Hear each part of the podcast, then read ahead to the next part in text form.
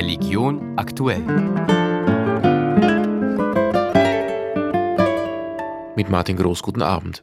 Wie können Hilfsorganisationen sicherstellen, dass ihre Gelder im Ausland nicht missbraucht werden? Zwölf Angestellte des Flüchtlingshilfswerks für Palästinenser UNRWA sollen sich nach Informationen des israelischen Geheimdienstes am 7. Oktober am Terror der Hamas beteiligt haben. Als Folge haben Österreich und einige andere Länder die Zahlungen an das Hilfswerk eingestellt. Dabei betrifft die Frage nach dem Missbrauch von Hilfsgeldern alle Hilfsorganisationen. Konstantin Obermeier. Das österreichische katholische Hilfswerk Jugend Jugend eine Welt unterstützt weltweit Bildungs- und Sozialprojekte für benachteiligte Kinder und Jugendliche.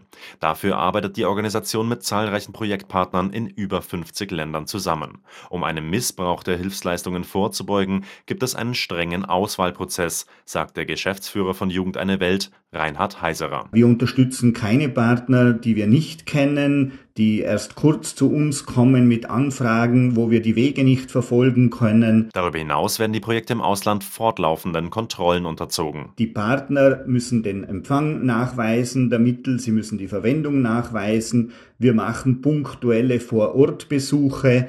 Also es wird alles Menschenmögliche gemacht, was mit einem sinnvollen Kosteneinsatz auch möglich ist zu prüfen und zu kontrollieren. Und trotzdem, eine 100-prozentige Versicherung, dass alle rund 100.000 Mitarbeiterinnen und Mitarbeiter weltweit vertrauenswürdig und integer sind, gäbe es nie, sagt Heiserer. Es ist nicht auszuschließen, dass es dort und da zu einem Missbrauch kommen könnte, weil bei vielen Leuten ist einfach auch äh, hin und wieder jemand dabei, der durchrutscht, ja, oder der unter Druck gesetzt wird oder was auch immer. Der Mitteleinsatz in Konfliktländern hat immer ein Restrisiko. Trotzdem wird alles unternommen, um sowas auszuschließen. Statt die Hilfsarbeit ganz einzustellen, müsse man eher versuchen, das Risiko möglichst gering zu halten und Fehlverhalten zeitnah aufzudecken und zu unterbinden, sagt Jugend eine Weltgeschäftsführer Heiserer.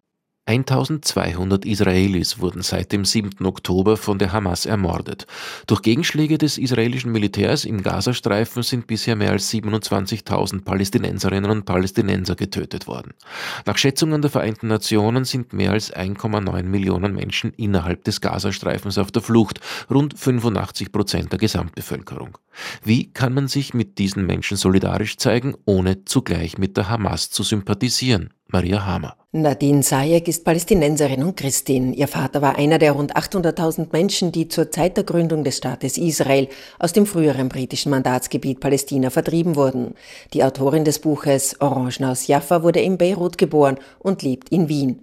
Über den Gazastreifen sagt sie, Die Hamas repräsentiert bei weitem nicht alle Menschen, die in Gaza leben. In Wirklichkeit gab es seit 17 Jahren keine Wahlen mehr und was man so hört, sind die meisten in Wirklichkeit gegen die Hamas, die dort leben. Das heißt, diese abscheuliche Attacke ist von der Hamas ausgeführt worden, aber sie repräsentieren in keinster Art und Weise die Menschen, die in Gaza leben. Auch die aus Syrien stammende Dana Mufti solidarisiert sich mit der Zivilbevölkerung im Gazastreifen und hofft auf einen baldigen Frieden im Nahen Osten.